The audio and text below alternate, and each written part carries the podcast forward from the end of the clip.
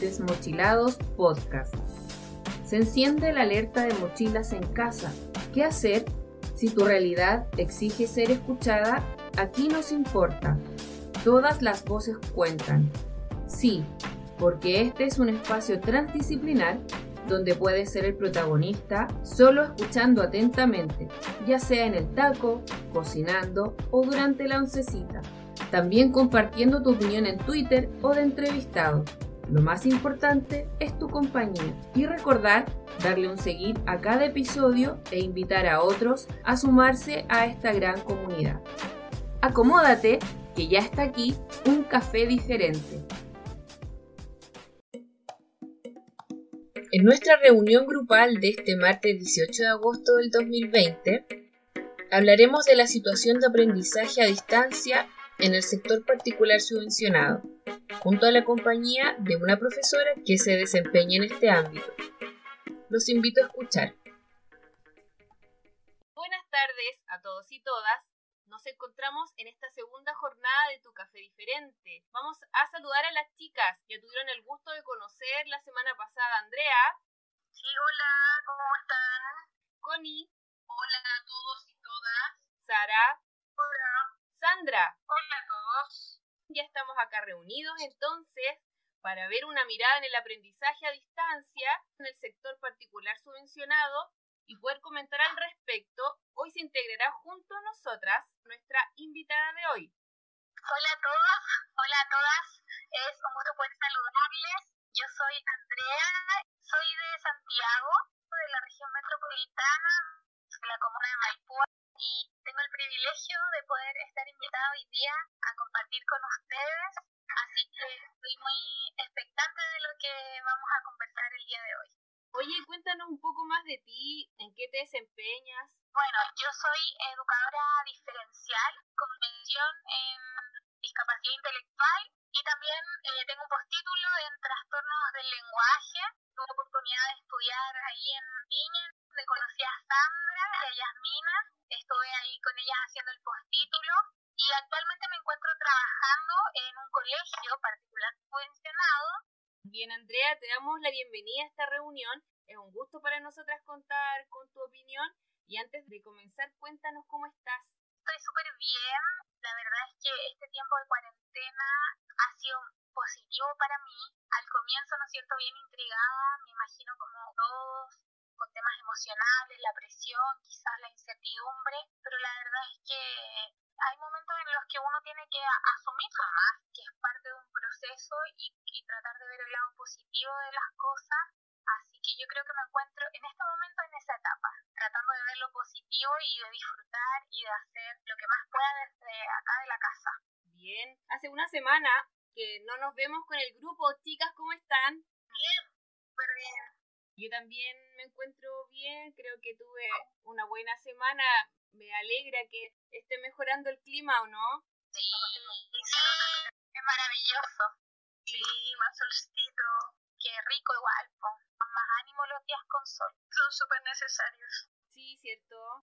Chicas, sabemos que el aprendizaje a distancia se desarrolla de distintas formas según las condiciones y el contexto. Y tenemos mucha curiosidad de saber qué está sucediendo en el sector particular subvencionado. ¿Qué nos puedes contar al respecto? Uy, harta información con respecto a lo que está pasando en el sector particular subvencionado. La verdad es que ha sido todo un desafío. Yo creo que, al igual que todos los colegios, en realidad para todo esto es algo nuevo y todo, pero yo creo que lo más importante en mi experiencia en estos meses, como establecimiento, más que enfocarnos en lo pedagógico, lo que hemos hecho, lo, las decisiones que hemos tomado han sido siempre partiendo desde el apoyo socioemocional a todos los integrantes de nuestra comunidad y también apoyo económico, por no decir otra cosa. La verdad es que nos hemos enfocado en eso, primero en el bienestar principal de las familias. Igual se nota que harto trabajo, hartas temáticas juntas. Sí.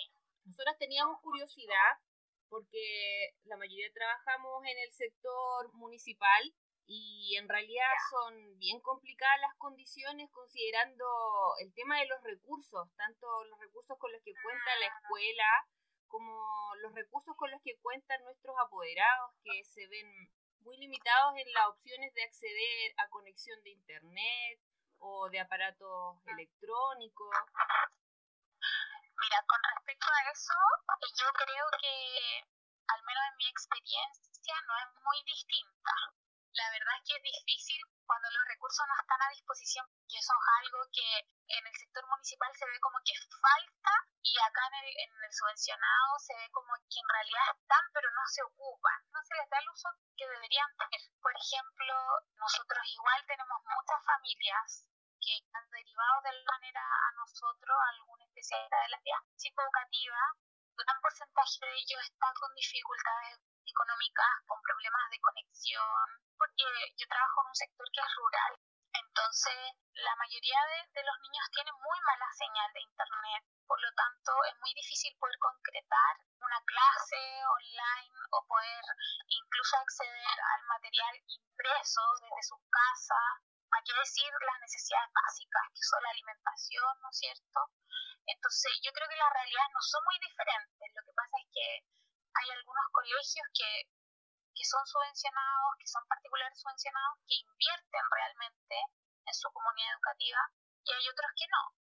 Bueno, desde la experiencia que yo tengo también del particular subvencionado, pero al contrario de Andrea, sucede que esta escuela le han bajado los recursos de subvención. No están teniendo los recursos para poder hacer otras cosas. Por lo tanto, también están teniendo sus problemas de que no pueden dar los recursos para ir en apoyo de los apoderados o de los estudiantes. Eso también nos ha pasado. Tienes, por ejemplo, apoderados que solamente tienen un celular y este teléfono solamente tiene redes sociales gratuitas. Entonces, también eh, ha pasado que hemos tenido sus problemas. Oye, Andrea, no estoy pensando en el contexto de pandemia, sino que en cuanto a la infraestructura, que por lo menos en el sector municipal generalmente es como precaria. De hecho, el año pasado y este se ha invertido bastante en eso. Yo te diría que es bastante buena, pero aún así no es suficiente. Es cosa de más o menos pensar de la cantidad de estudiantes que, que hay en, en el establecimiento en este momento. Entonces, a mi parecer nunca es suficiente cuando no es de calidad, ¿sí? Porque uno siempre quiere algo más. Ahora, como tú decías, en comparación a algunos colegios municipales, quizás es mejor en este ámbito, pero no sé si en todos. He tenido la oportunidad de estar en colegios municipales que cuentan con buenos recursos también o que tienen cosas que nosotros no tenemos. Tú decías, Andrea, como eh, las diferencias igual. A veces uno piensa que solo teniendo más recursos, entre comillas, o distribuirlos quizás, eh, se soluciona un poco el tema, pero uno igual se da cuenta ahí, viendo otras realidades, que en realidad hay muchos factores que intervienen en el proceso, más que solamente los recursos que uno tenga, sino la visión de la escuela, el, el norte que se le quiera dar al, al concepto de educación. O sea, ahí recae un poco lo que habíamos hablado la otra vez sobre el tema de gestión, yo creo. Eh, mucho el tema de, de cómo se gestiona un poco los recursos. Claro, nosotros te, tenemos en el colegio un equipo psicoeducativo que está conformado por una psicóloga, yo que soy la educadora diferencial, el orientador y también la encargada de convivencia escolar. En el colegio hay cerca de mil estudiantes. Entonces, ¿cómo lo hacemos? Los profes derivan a los estudiantes. No tenemos un tope, sino que lo, eh, tenemos una ficha de derivación con indicadores y los estudiantes que cumplen con ciertos indicadores que ellos eh, como observan, se enteran a través de los papás, los van derivando al área y nosotros esas fichas las vamos repartiendo según los casos. Entonces, si es por aprendizaje lo veo yo, si es emocional lo ve la psicóloga, si es conflicto, convivencia escolar y si algo de media o algo así, eh, el orientador. Entonces, y así vamos llamando a los papás y, y viendo de acuerdo como a, a la necesidad, tomando decisiones. Es una locura, ¿sabes por qué? Porque en mi escuela hay doscientos, sí. En mi escuela hay doscientos cincuenta estudiantes y somos, y somos doscientos cincuenta estudiantes y somos eh, cinco educadoras diferenciales y de las cinco educadoras diferenciales, cuatro tenemos jornada imagínate. Entonces, bueno, bastante tema ahí. Y, sí. tú, y tú no, nunca tienes un tope de estudiante, no, no, no existe el tope. ¡Qué locura! Entonces, yo en algún momento lo que yo dije es que, eh, que claro, una que tenía que calzarme el tiempo, porque al final tú estabas atendiendo a tantos estudiantes, pero no, no te calzaba el tiempo. Aparte, tienes que entrar a sala. Yo en el, este año yo dije que yo, por ejemplo, prefería no entrar a sala y tener más estudiantes, pero que se hiciera, por ejemplo, una, una atención un poco más, más individualizada. Sí, o sea, tiene... Claro, que ahí uno tiene que ir jugando, de ir incursionando en diferentes estrategias para poder eh, ir resolviendo cosas. Yo conocí a una profesora de educación diferencial que era parte de un equipo directivo. Era la, la U T P de una escuela en Santiago. No me acuerdo de dónde. Ella estaba como en una situación similar de escuela como la tuya. Estaba pensando lo que tú decías. Ella de plano dijo que en realidad sentían que si había como tanto equipo, se desordenaba el cuento. ¡Qué locura! Pero como la... lo necesario de tener un equipo complementario, etcétera, y ella decía que, que no, porque el resto trataban de hacer vínculos para que el resto lo vieran afuera. Sí, de hecho es así, es muy similar, o sea, y, y de hecho a mí, a mí me gustaría mucho tener un equipo P I E, pero claro, está dentro de, de la justificación de los U T P eso. O sea, hay colegios que prefieren funcionar así, que tienen sus beneficios y sus desventajas también. Estaba pensando...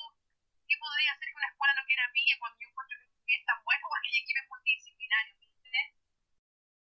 Pero yo siento que son lugares donde las educadoras diferenciales tenemos que estar, a pesar de que es difícil y es como nadar contra un río enorme que te lleva a la corriente, te lleva, te lleva, o sea, permanecer en tus convicciones, en tu ética, en, en, en la razón por la que tú te formaste, en tu, en tu paradigma, en tu visión, porque no es fácil.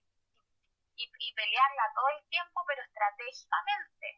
Así es. Muy sabia, hacer, eh, dar ideas, participar, eh, actuar desde la emocionalidad, desde el vínculo con los docentes, validar, o sea, es como paso a paso, es como un trabajo de hormiguita, no es como, aquí vengo yo y vamos a cambiar, pero ¿y cómo? ¿Y cómo que no aplican evalúa? ¿Y cómo que no?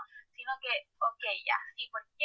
Porque uno tiene que también ser empático, lamentablemente, con el contexto en el que tú te como desde la diversidad, desde lo que nosotros creemos, es un contexto educativo que es válido eh, en sí mismo, o sea, sería iría contra nuestros principios discriminar un colegio que sea así, porque si nosotros exigimos que, que nos acepten y creemos en la diversidad y creemos en la inclusión, lamentablemente o favorablemente, no sé cómo decirlo, estos colegios forman parte de una red educativa y nosotros tenemos que ser inclusivos.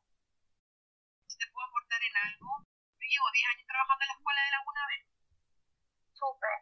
Eso en relación con lo que estaba diciendo tú, porque en realidad estos, estos son dos trabajos a largo plazo. Entonces, cuando yo llegué, llegué con veinte horas y habían cinco niños. Hoy día ah. tenemos cincuenta. Fue, todo se fue dando por etapa. Entonces, en relación con lo que estabas diciendo tú, sin lugar a dudas, tú te das los tiempos y eres estratégica. Se puede llegar a dar de que termines abriendo un programa de integración sí, escolar y cuantas otras cosas sí. más. Yo creo sí. que eso va a pasar en algún momento, si es cosa de, de tener paciencia. Sí, no es rápido. Pero como tú dices, sí, pues es un proceso, eh, pionerar en algo siempre va a ser un desafío y la idea es permanecer. Así que me, me animan esas palabras. Me pasó que decían, ¿dónde va a estar el equipo? Entonces, todos esos temas igual ahí es complejo. Chiquillos, ¿saben cómo los convencí ahí por si les sirve de algo? Fue con números en realidad. Lo que pasa es que yo finalmente terminé, terminé con un catastro con todos los niños que había con necesidad educativa especial. Porque siempre tienen el miedo, porque se van a, llegar, van, a, van a llegar más, van a llegar más niños. Esa es la, la gran pregunta de lo que vamos a hacer. Entonces le decía, no sé, no se va a llenar los niños que están van a tener apoyo. ¿Por qué? Porque hay una diversidad. Nuestras escuelas son diversas, no es que lleguen más niños. Oye, qué interesante eso. De verdad que, que eso tiene mucho sentido, porque es la gran preocupación de, de los equipos. Se sé qué va a pasar, vamos a tener que recibir niños con tal condición, con tal diagnóstico, cuando la realidad en nuestros colegios es que la necesidad es muchísima. Lo que ustedes hablan responde mucho al paradigma de la inclusión, que es internalizar lo que no es conocido, lo que es diferente ¿Sí? a nosotros, lo que parece que estaba dentro del terreno de lo, de lo ajeno, de lo lejano. Entonces, sí. obviamente, naturalizarlo y, y considerarlo una necesidad importante de cubrir, no considerarlo un problema más, yo creo que es parte Exacto. del paradigma de la inclusión y también es parte de nuestra misión hasta social, porque no tiene solamente que ver con los cuerpos directivos. O sea, todos dicen sí, seamos inclusivos, seamos inclusivos, pero yo creo que todos tienen miedo de realmente tener al lado una persona que ha estado marginada todo este tiempo de los sistemas. Oye, pero ¿sabes qué, Cresma? Tienes toda la razón. O sea, yo lo veo cuando estoy en la escuela y tú planteas mucha sugerencia a los profes. X cosas que por, por la necesidad que presenta el, el estudiante. Sí. Ahí ya me, me es complejo porque tú... tratas de conversar que exiliar al estudiante no va a hacer un beneficio. ¿Hasta dónde va a llegar la sinceridad de este tema de la inclusión? Van a tener por lo menos cinco estudiantes con alguna necesidad educativa especial, permanente o transitoria. Y, sí. y eso es un proceso que, que, claro, es largo, pero que de a poco uno va cambiando ciertas... Eh, mentalidades, cavando de a poquito ahí el gusano, así como esto no es así, pero tampoco. Ahí hay un tema con el concepto de diversidad. Cuesta entender la diversidad porque en el fondo tampoco se acepta la diversidad entre pares. Entonces, eh, cuesta llevarlo a los niños y en el fondo son dos tan diversos. Y, y esta diversidad siempre ha estado siempre, solo que ahora queremos brindarle los apoyos necesarios a cada quien lo que necesita. Sí. Yo siempre me pongo en el lugar del profe, yo soy, yo soy muy empática, todo lo que sea. Trato de conocer mucho cómo funcionan, etcétera, etcétera. Pero también necesito que haya una recepción de la información que yo estoy entregando para que haya esta comunicación directa. Pero muchas veces no pasa eso. Entonces ahí va lo que dice la Connie. El tema de que la diversidad también ocurre dentro de los pares. Yo quería solamente decir una cosa de que eh, eh, lo que ella decía de que a lo mejor nosotros recibíamos cosas de la, de la corporación o de la municipalidad eh, y que ustedes cuando son eh, particular subvencionados, son ustedes los profesores eh, hacen sus propias eh, formas de poder eh, implementar en la bueno el colegio para que la educación con sus alumnos sea la mejor. Y yo creo que esa es un, eh, una variable que se repite en todas partes, no porque sea en particular subvencionado, en las familias municipalizadas y todos los que eh, no le dan el realce que debería ser la educación. Lamentablemente esa es una realidad que se repite constantemente, es la constancia que existe eh, con respecto, si tú una persona la, más estadísticamente pensando, la variable que se repite, pero una y otra vez. Sí. Sí, yo creo que eso eso lo hemos asumido como parte de nuestro trabajo, como parte de nuestra vocación. Consciente e inconscientemente lo hacemos todos, pero lo que yo mencionaba era como específicamente en este tiempo de pandemia con respecto a, a la acción que realizamos. Claro, pero sí, como dice la colega, uno lo está haciendo siempre y eso pasa en cualquier colegio que uno tiene que ir, comprar el plumón, ir, comprar el, el material que necesita. Sí, y finalmente siempre vamos a encontrar pros y contras, como en todo orden de cosas. Pero bueno, con el comentario de Andrea, damos cierre a la reunión de hoy. Les agradecemos por haber compartido junto a nosotras esta jornada. Muchos saludos y será hasta la próxima. Aquí nos despedimos. ¡Chao, chicas! Un abrazo. Chao. Un abrazo. Chao, que estés bien. Un abrazo grande.